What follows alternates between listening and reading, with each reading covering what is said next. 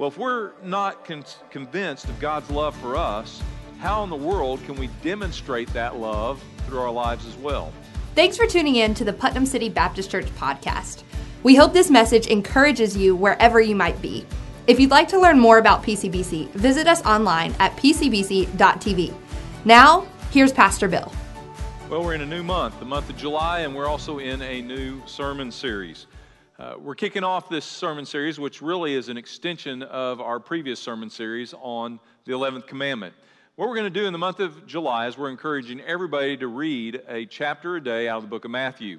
We're going to look in on that gospel and see how did Jesus actually love people. If we're to love like he loved, let's study that and let's see what that looks like. We look at the world today and we see more pictures of hate and hurt than ever before. It's time that the church shine the light of Christ's love. And so we want to dig in and see what that looks like. But if we're not careful, we struggle with the whole concept of what God's love is, what it should look like coming from our lives, or even can I be loved by God? I remember struggling with that very question how could a God love somebody like me? How could a holy God love unholy me? I looked in the mirror and realized all my inconsistencies and all my sin and thought, there's no way God could love somebody like me. Have you struggled with that lie in recent days? Have you even struggled with those thoughts recently? Well, if we're not con- convinced of God's love for us, how in the world can we demonstrate that love through our lives as well? So we need to go back and we need to look at what real love looks like because most of us have been skewed by the love we have received the love that we receive in this world, which is very conditional. If I am lovable, I get loved. If I do something unloving, if I do something unkind, people withdraw their love from me, and that's conditional love. I think that skews our perspective many times, and if we're not careful, we run back to the natural love rather than supernatural love. But as we look in on Matthew's gospel, Jesus not only preached this new commandment to love one another, but he demonstrated a different kind of love. So he preached that there was a different love, loving like he loved. He then demonstrated a different love. And then Jesus loved everyone in every direction. That's the title of this series 360 Love. Loving in all directions, loving all people in all ways at all times. So if you have your Bibles, turn to Matthew chapter 8. We're going to be in Matthew chapter 8 today. And we see in Matthew 8 and 9, Jesus' uh, first miracles is recorded by Matthew. We're going to see uh, he heals a leper. We're going to see him heal a centurion's servant. We're going to see him heal Peter's mother in law. We're going to see people who were possessed with demons also receive their healing. We'll see later on in uh, the Gospels as you read through this month, you'll see him calm the storm. You'll see him heal two demonic possessed men. You'll see the healing of the paralytic. Three more miracles here towards the end the healing of a sick woman and the raising of a dead girl. You'll see the healing of two blind men, and on and on and on. Matthew is recording that he was not just a prophet, he was not just a priest, he was God in the flesh who did the miraculous. And he did that as demonstrations of his love. He loved in every direction. And so we are to love, just like Jesus loved, in every direction as well. He loved any and everyone. He loved them uh, just as He commanded us to love. He demonstrated that in the life in which He lived. So let's dig in on some examples. Let's go to Matthew chapter 8. We'll start in verse 1. Take a look at this very first miracle that Matthew records. It says, When Jesus came down from the mountain, large crowds followed him, and a leper came to him. Now, this is very unusual. Lepers were not allowed to approach anyone. Lepers were cast out from the population. They were ostracized and they were not to ever approach anyone. If anyone started to approach them, they were to yell out, Leper, leper, unclean, unclean. But in this case, verse 2 a leper came to Jesus, bowed down before him, and said, Lord, if you are willing, you can make me clean. Jesus stretched out his hand and touched him, saying, I am willing, be cleansed. And immediately his leprosy was cleansed. And Jesus said to him, See that you tell no one, but go, show yourself to the priests, and present the offering that Moses commanded as a testimony to them. As we look in on this very first miracle, I think it's interesting that Matthew chose uh, the healing of this leper. Now, there are a number of things here. There's the reality of leprosy in that day, the disease that this man had, but also it's a picture of the leprosy of the soul. What sin had done to God's creation that was created holy and in his image, that was now uh, experiencing a form of spiritual leprosy, a total walking death. That's what a leper was walking death. Matter of fact, in the ancient world at this time, leprosy was one of the most miserable, debilitating diseases known to man. There was no medical treatment, and the disease caused the body literally to rot away. And they would eventually lose uh, digits, they would lose limbs, eventually they would lose their life because of the bleeding, because of the pain, because of the infection. Leprosy also had its social implications as well. As I said, uh, if you were a leper, you would be separated from all other human existence. You would be ripped out of your home. You'd be ripped out of your community.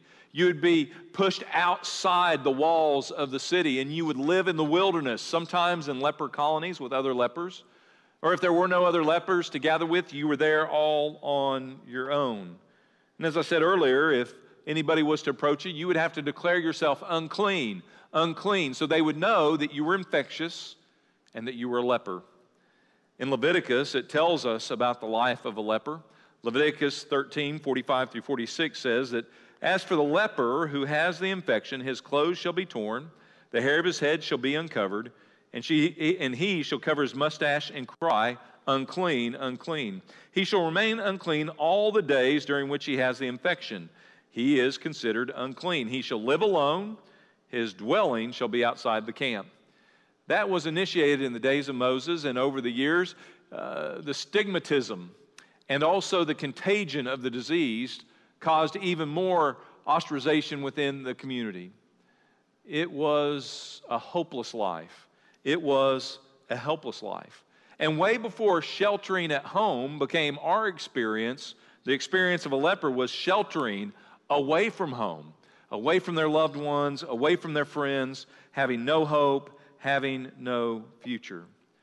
But isn't it interesting the words of Jeremiah 29 11? These are the plans I have for you, declares the Lord, not for calamity, not for brokenness or for uh, dis- discouragement or depression or destruction, but to give you a future and a hope.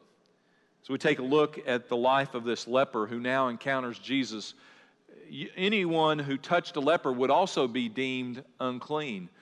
Many times that's how the disease spread, and so you were automatically labeled unclean if you ever touched a leper. Matter of fact, it was illegal to do such, and yet we're going to see in this moment Jesus responding and loving the leper like no other. Bible scholar William Barclay said that leprosy had never, ever, ever, had there ever been another disease like leprosy, which so separated man from his fellow man as leprosy did. This was a brutal time in the life of this individual, and yet he encounters Jesus, and everything's about to change. Because you see, Jesus loves like no other. He loves not like the Pharisee, he loves not like the religious people that lived in Jerusalem. He loved not like the world loved, he loves with a 360 love. He does what no one else is willing to do and what no one else was doing. He touched the leper. And as we look in on this story, I think what we can learn about how we can be that kind of love in our world today is we need to understand it gets messy. Life is messy.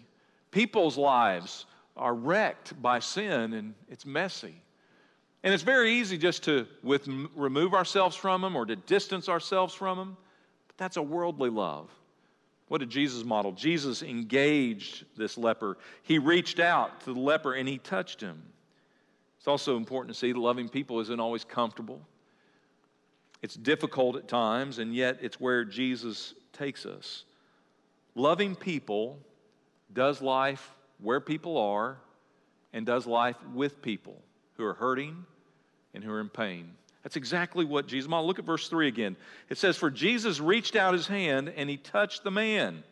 Now remember the original question. The man said, If you're willing, Lord, I know you can cleanse me. Look at Jesus' response in verse 3. as he reached out and he touched the man, look at what Jesus said. You need to see this this morning. He said, I am willing, be clean. I want you to underline the phrase there, I am willing. So many times throughout this chapter, we're going to see Jesus demonstrating the willingness to step into their hurt, to step into their pain, and to love where other people weren't willing to go. That's who we need to be as the body of Christ today in our world. We need to be willing to go where others aren't going. We need to be willing to love those who others aren't willing to love. And love 360 degrees, just like Jesus. So many times, though, I think we doubt even the willingness of God to engage our pain or to engage our hurt. And I know we struggle with those questions so many times and wonder does God even care about this issue in my life? Of course, He does. He is willing. He's willing to forgive us, He's willing to love us right where we are. But He loves us so much, He's willing to change us as well. We'll notice in this first act of love here in Matthew chapter 8 that Jesus loved the leper, loved him where he was, but loved him into a radical change. He just didn't leave him as he was, he just didn't have sympathy for the leper. He changed him, not just on the outside, but also from the inside. It was a radical act of love. Matter of fact, this was such a radical act, it is recorded in all four of the Gospels because it was unknown to the heart of man, but it was demonstrated from the heart of the Son of Man. That same Son of Man, Son of God, Jesus, lives in my heart, and I pray He lives in your heart. And if He does, He lives inside of you to live through you. We are to love as Christ loved. Jesus loved the whole person. He loved them enough to love them where they were, but He loved them enough to get them to where they would be whole again forgiven of sin, right with a holy God, and experiencing the glory and the purposes of God. Well, as he would heal this leper, he would give him an unusual instruction. And he would tell them not tell him not to proclaim it to anyone, but to go himself, show himself to the priest that he had been cleansed. That would allow him to be restored back in relationships with his family and his community. But why would he tell him not to tell anyone else? Well, in Mark chapter 1, we have a little bit of insight from Mark's perspective. You see, as Jesus was doing all these miracles, as he was loving people where they were and stepping into their mess, it became a magnet. People came out of the woodwork to receive that kind of love. And in Mark chapter 1, it's very interesting. You can note this this morning. Verse 35, it says, Early in the morning, while it was still dark, Jesus got up and left the house. He went away to a secluded place and was praying there. Simon and his companions searched for Jesus and they found him and they said to him, Everyone is looking for you.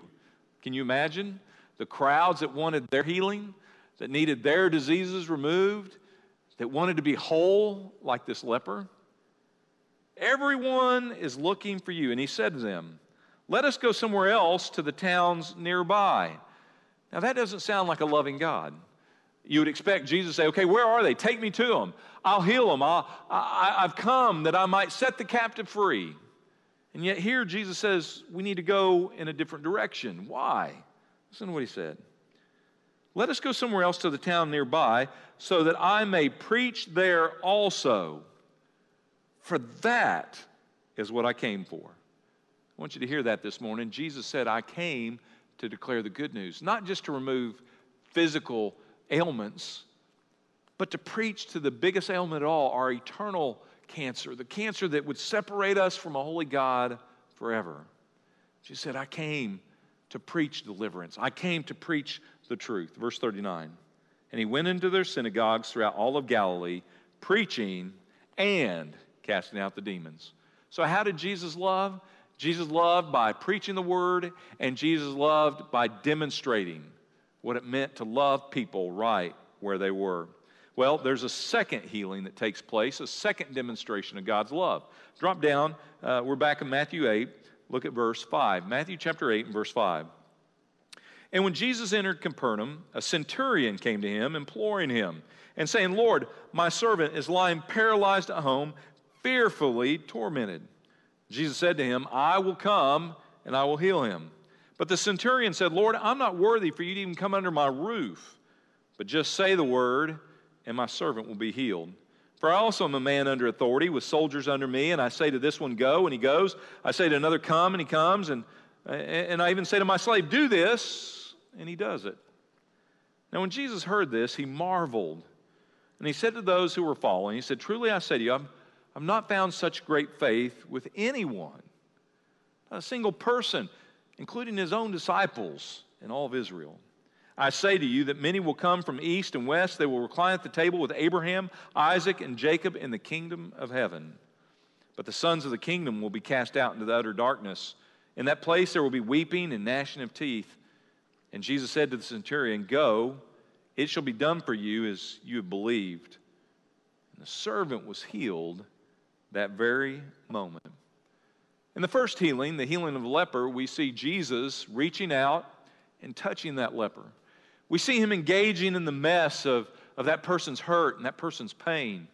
In this case, we find somebody else who's hurting, somebody else that's in great pain, and instead of reaching out and touching, instead of going all the way to where they were, immediately the person was healed simply because Jesus spoke it. See, there are two ways that we can love like Jesus loved. We can love by reaching out and engaging and embracing a person. But we also can love them by declaring the good news, by sharing with them who Jesus is, the way, the truth, and the life, and pointing them to the living word as we give them the revealed word of God. Jesus did the very same thing. The leper he touched. To the centurion, he simply spoke and he was healed. You see, Jesus loved people as he engaged in their hurt and as he spoke into their hurt. And sometimes People may need a touch, and sometimes they may need a word. And we just simply need to let Jesus bring both through the ministry we carry out each and every day. The important thing is that all the time, every person needs that kind of love, just like Jesus loved. Well, as we look at this, we see the Roman centurion demonstrate an amazing understanding of who Jesus was and what it meant to submit to his lordship or his authority. And he said, Jesus, listen, I don't need you. And you would think he would demand Jesus to come with him because the leper, how was he healed? He was touched. How can his servant be healed unless Jesus goes to his house and touches him? But you see, the centurion understood it wasn't about the method of healing, it was about the man of healing. That it was Jesus God in the flesh, the Lord of life, and he understood ultimate surrender to authority. He placed his faith in the power and the authority of who Jesus was, not just a preacher, not just a prophet, but understood him to be the God of life. And so, as we look at this, Jesus would highlight him and would point out that he demonstrated more faith than anyone in all of Israel. Now, this had to blow the disciples away because what do we know about the centurion? The centurion didn't grow up in church. The centurion didn't grow up in the family of God. He wasn't a part of Abraham's seed or Abraham's promise. He was a Gentile. And Jesus highlights this particular person, and he loves this centurion. When all of Israel hated the centurion, when all of Israel wanted Rome out of their city, when all of Israel believed that there was no hope for the Gentile, Jesus loved the unlovable. And again, we see Jesus demonstrating for them that God's love is for everyone. Take a look again. Go back to verses 11 and 12. For Jesus all of a sudden throws something in to get the attention not of the centurion, but the disciples and the other followers that had been believing a lie. Listen to what he said I say to you, that many will come from the east and the west. Who would that be? Who would be coming from the east and the west? Those would be those outside of Israel. And he says there will be many who come not from Israel alone, but from outside. That would be the Gentiles. And they will have a place at the table with Abraham, Isaac, and Jacob. Yet know this the subjects of the kingdom will be thrown outside into darkness, where there'll be weeping and gnashing of teeth. Jesus was saying, I love everyone, not just who you believe to be the only chosen, not just those that are like you and those that are from the seed of Abraham, for all of my creation. I love every single person, and my salvation and my grace is for everyone. He also reminded them that their religion isn't what saved them, that it wasn't their pedigree or growing up in a home that could trace its roots back to Abraham, that it all came as an act of God's grace, and that all could know God's love. We take a look at this, we are reminded of how Jesus loves 360 degrees, not just Israel, not just his disciples, people from the east and from the west, from the north and the south, people from religious backgrounds and people who've not grown up in the church. People who think they're righteous because they are a member of a church, and those who are unrighteous because they're engaged in this world. Jesus loved the leper, he loved the centurion, he loved this pastor before I was ever even a pastor or ever born again, and He loves you as well. Jesus loves 360 degrees. Let's take a look at a third one quickly. Go to verse 14. Look at verse 14. We'll see another healing that's highlighted in this chapter. Another way that Jesus loved. Look at verse 14. And when Jesus came into Peter's home, he saw his mother in law lying sick in bed with a fever. Bible scholars say leprosy was extremely deadly, but more people died of fever than anything else in that day. This was a serious condition in the life of Peter's mother in law, and she was lying there sick on her deathbed. What did Jesus do? Verse 15 Jesus touched her. So we see with the leper, Jesus touched him and he was healed. We see Jesus healing a servant of the centurion simply by speaking the word. And now we see Jesus again modeling as he touched her hand, and the fever left her. She got up immediately and she waited on him.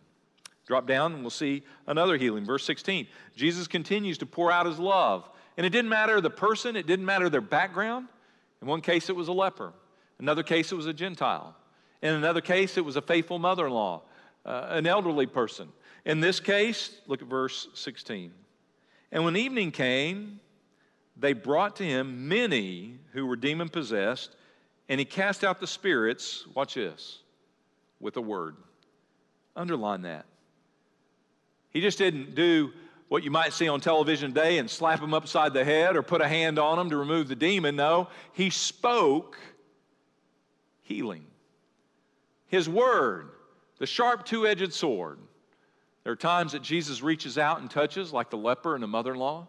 And there are times that Jesus speaks the two edged sword, his word, and they were healed, all who were ill. This was to fulfill what was spoken through Isaiah the prophet. He himself took our infirmities and carried away our diseases. With a word, he spoke it, and they were healed. As we close today's sermon, I, I think we've seen some snapshots of how we can love like Jesus loved. Now, obviously, Jesus was the Son of God in the flesh who had a divine calling, who was given that, uh, that power to heal in that moment. And certainly we can pray for people's healing, and certainly there are times that God will continue to heal today. But, but really, the point of this story is that Jesus is the ultimate healer. Just like Isaiah was prophesying, he would take away our infirmities, he would carry away our diseases. In these cases, these were literal cases of physical healing, but more than that, they were a picture that only the Messiah could be broken and bruised for our iniquities, our sin. And only Jesus could heal the eternal soul wound that we all had and the spiritual wound that we carry that we were spiritually dead. So, very quickly, as we close, not only do we need to see how Jesus loved, but we need to see how to receive that love. Four things very quickly you just need to see. Number one, we see out of Matthew chapter 8 that we are all spiritually sick. Not just a leper, not just a mother in law with fever, not just a centurion's servant. These were examples of physical pain and physical hurt that needed physical healing. But Scripture says we have all sinned and fallen short of the glory of God. That means all of us are spiritual lepers. All of us are now outside the community and fellowship of God, not because God doesn't love us, not because He's rejecting us, but our sin separates us from His holy presence. But God so loved you and God so loved me, He became our sin so that He could pay that debt that I couldn't pay and you couldn't pay. So that we who are spiritually sick, that He could take on our iniquities and our disease, sin, and remove it from us so that we might be restored back to a holy God. The second thing we need to see that we see here is all of them couldn't find a doctor who could heal them. In this case, even Peter couldn't heal his own mother in law.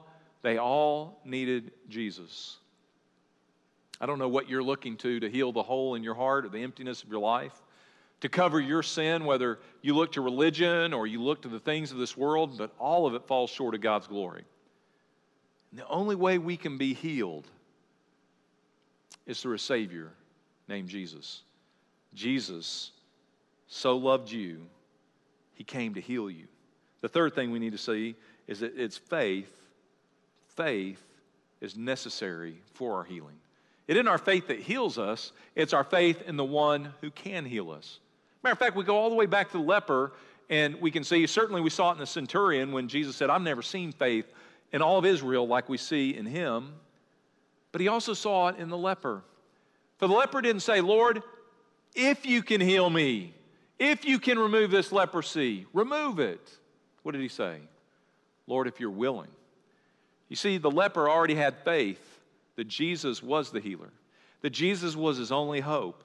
And that's why he came to Jesus. He wasn't supposed to approach anyone, but he had nowhere else he could go. He had nowhere else he could turn, and he came to Jesus.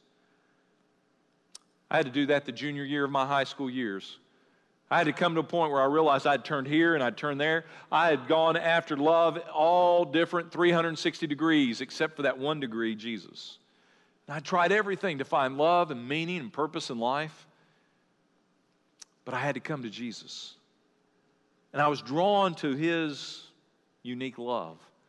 I saw it in Cammie's life. I saw it at her church as she would take me to church, people who'd been set free from this kind of unique and unconditional love. And I knew that that's what I was desperately looking for. Has there been a time in your life where you've called on Jesus to be your Savior? Have you ever received that gift of His unconditional love? See, that's what the Bible says we're saved. We're saved not by our own works, but as a result of placing our faith in Him as our only hope, His grace. For by grace are we saved through faith. It's a gift, a gift from God that must be received. If that's never happened for you, right where you are, you could pray right now in these moments, right where you are, just bow your head and say, Dear Lord Jesus, I see it. And dear Lord, I need it. I'm a sinner. I have spiritual leprosy. And Lord, I know you are willing. You're willing that none should perish, but all come to everlasting life. So, Lord, I know you're willing. Save me, Lord. Bible says, as you call on his name, you will be saved. And in these very moments, as you just called out to the Lord, as you confessed your sin, as you believed that he was your only hope, just like the leper and just like the centurion, right now, right now, he is willing and he has saved you. I want you to reach out to our online pastor and say, hey, this morning I prayed. Or perhaps email us at ministry at pcbc.tv and say, today, today I prayed and I received Christ. We'd love to celebrate with you, and we would love to know how we can minister to you in the days ahead. Could be, though, you know the love of God. And in these days and age, in this age in which we live, maybe you're coming under conviction that you need to love like Christ loves you. Like he loved the leper, like he loved the centurion, like he loved the mother in law of Peter, and even those who were struggling with demon uh, possession. He loved 360 degrees, all people, at all times, everywhere. And maybe the Holy Spirit speaking to you and saying, It's time that you be that kind of lover. That you would surrender that love that lives in you, that gave you your forgiveness and gave you a new life, but that daily you'd be willing to commit and say, Lord, love through me, even the most unlovable. Would you make that your commitment? As we close out today, I want to remind you that you should have received an email from the church that today is the deadline to finish voting on the motion that was brought to you by the strategic planning team and also by your church council Deacons also have given their unanimous support that we sell eight tenths of an acre, an additional small portion of land, uh, for the Wellness Center to continue to expand its ministry to the community. Uh, that is for $135,000. We're asking you, if you're a member of the church, that you would email us at ministry at pcbc.tv a yes or a no, and we'll be compiling those votes and reporting to the church this next week. Until then, be a lover, a lover of God, and a lover of people. God bless you. Have a blessed week. Thank you for spending time with our church family. If you would like to learn more about our ministry, visit us online at pcbc.tv. There you can also contact us and find out how to connect with us through social media channels. And visit pcbc.tv slash podcast to listen to additional messages from Putnam City Baptist Church.